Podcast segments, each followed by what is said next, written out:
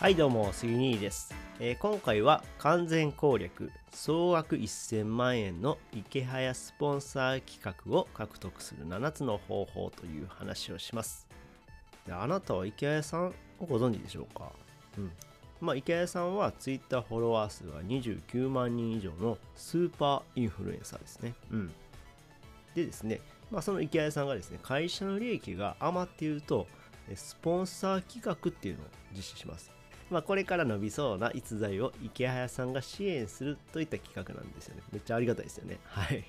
でですねでそのスポンサー企画なんですけども、にせんにじゅういちねんの応募者数というのは約よんひゃくにんいました。でその中で合格者数はたったのにじゅうにんだったんですよ。うん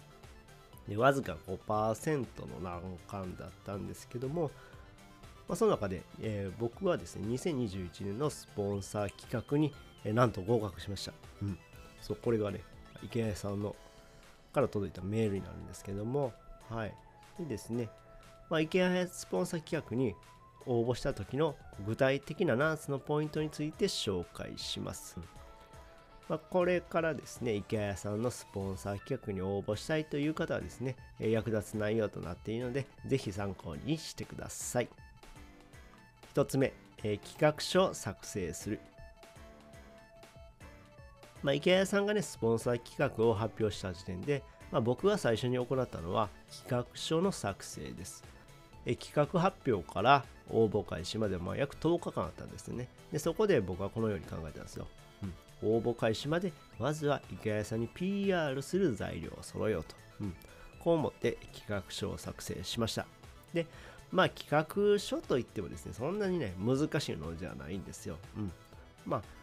僕の場合はこのように Google Keep にメモを書きました。うん、まあ実際の画像がこんなんなんですけども、えーまあ、自分には一体何ができるのか、どんなアピールができるのかっていうのをずらーっと書き綴りました。うんでその中でですね、まあ、頭の中を整理したわけなんですよ。うんね、このように書き出すことによってどんな ピーアール ができるかっていうのを、えー、自分の頭の中を整理する。うん、そして、えー、池谷さんに ピーアール しやすくなると、うん、こういったことを行いました。えー、ふたつめ、自分のメディアを持って毎日必ず発信する。まあ、これね大前提になるんですけども、 エスエヌエス の発信は必ず毎日行うっていうのが大事です。うんまあ、なぜならですね、池早さんはネット業界の帝王なんですよね。うん、で、このネット業界の帝王に対してですね、あのネットで発信してない、自分がネットで発信していないっていう時点でもうダメです。はい、ダメなんですよね。そのためですね、まあまあ、エスエヌエス もブログも何もやってないけどお金ちょうだいっていうのも話にならないわけなんですよ。なので、まあ、スポンサー企画のもう審査前からね、もう実は応募って始まってるんですよね。なので、インターネット上で発信していない人はもう エヌジー ですね。はい。もうスポンサー企画の応募は諦めた方がいいと思います。はい、でもしね、Twitter やこうブログといったこう文章を書くのが苦手という方はですね、今やったら音声配信もあるんですね。うん。ヒマラヤとか、あとスタンド エフエム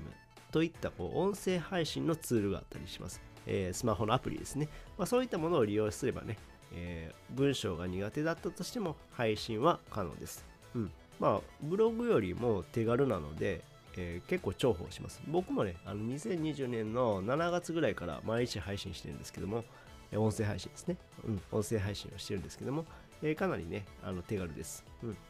なので毎日コツコツと継続して発信するようにしてください。えー、みっつめ、えー、池谷さんにとってのメリットを考える。スポンサー企画で勘違いしてはいけないのが自分視点になっていないかという点ですね。まあ、池谷さんのスポンサー企画は慈善事業ではないんですよね。まあ、あくまでこうビジネスという観点を忘れないでください。うん、でそのため池谷さんにとってのメリットを提示する必要があります。まあ、例えばねあの僕の場合なんですけども、池谷さんがリーチできていない女性層を音声配信で獲得できるよといった内容を応募フォームに記載しました。えー、この画面なんですけどもね、えー、とこれはね、えー、僕が配信しているアンカーという音声配信の管理画面から分析したことですね。うんえー、まあ女性層が多いですね。まあ、意外に、まあ、僕自身も狙ってもないんですけども、女性層が意外に多いと。うん実際なんですけども、僕のリアルな知人とかに、まあ、池谷さんの話をしても、え、え、池早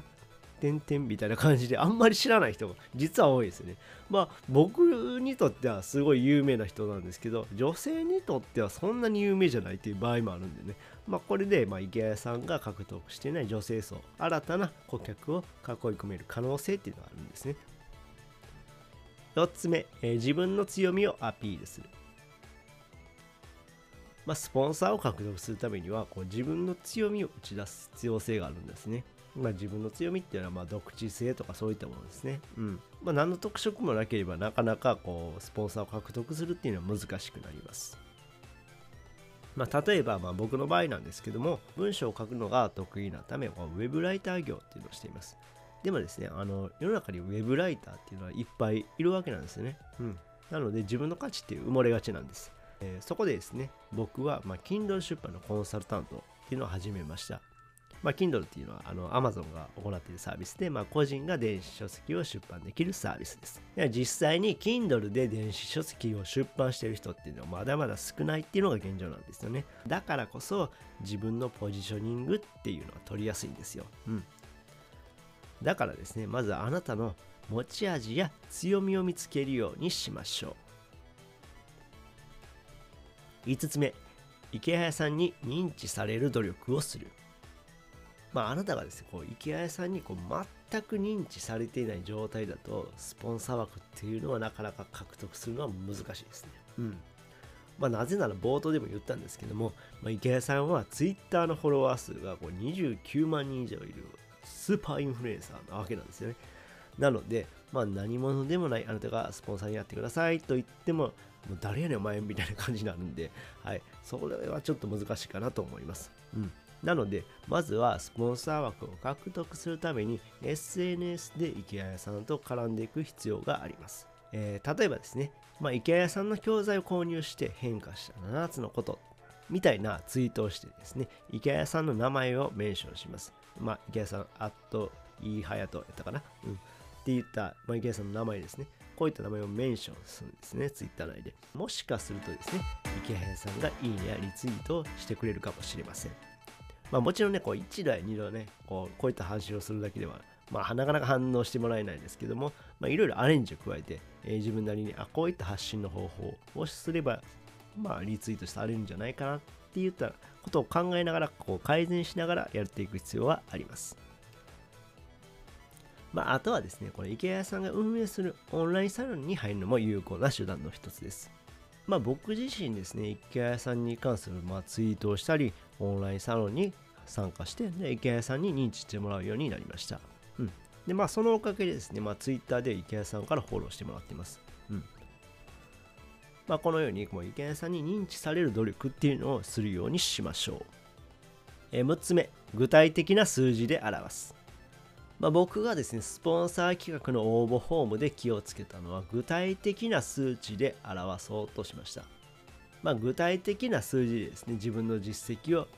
書き出せば、まあ、よりイメージしやすくなりますよね。うん。だから分かりやすくて伝わりやすくなります。まあ、例えば僕の場合はですね、具体的な数字を実績にこのように表しました。えー、Kindle のコンピューター アイティー 売れ筋ランキングでいちいを獲得。過去さんさつの Kindle 本を出版し、ごひゃくごじゅうななダウンロードされる。で Kindle の添付収益の最高額がいっかげつで にまんせんさんびゃくさんじゅうにえん。で今までにじゅうめい以上 Kindle のコンサルを受け持つ。うちろくめいがカテゴリー部門でいちいを獲得。カテゴリー部門でさんかんを達成したのはさんにん。エスエヌエス 総フォロワーせんよんひゃくじゅうきゅうにん、ツイートさんぜんななひゃくきゅうじゅうはちほん、ブログよんひゃくさんじゅっぽん、えー、このような感じで自分の実績を具体的に表しました。ななつめ、お金よりもワクワクを取る。まあ、スポンサーになってくれればお金をもらえるから嬉しいという気持ちはわかります。でもですね、僕の場合はお金よりもその後の関係性が大事だなというふうに考えているんですよね。今回僕がスポンサー支援をいただいたのは Kindle 出版に関する教材の費用でした。まあしかしね、自分が支払おうと思えば支払いは可能です。まあ、結構大きい額なんですけどね。まあ、それよりもですね、まあ、ネット業界でこう最先端を行っている池谷さんと関わってですね、一緒に仕事ができるようになればね、もっと面白いと思いませんか？いや、僕はね、もう本当にこれはもっと面白いことができると思ったんでね、まあ、そこの点を ピーアール させてもらいました。うん。まあ、僕個人の考えなんですけども、仕事を楽しんでいる人には楽しい仕事が舞い込んでくるっていうふうに思ってるんですよね、うん、ですから、まあ、僕の場合は池谷さんと一緒に仕事ができれば自分の成長につながるし面白そうだと感じましたといった内容をですね、まあ、備考欄に記載しました、はい。まあ、これが合格のポイントなのかわからないですけど、僕個人の考えです。はい、まとめ、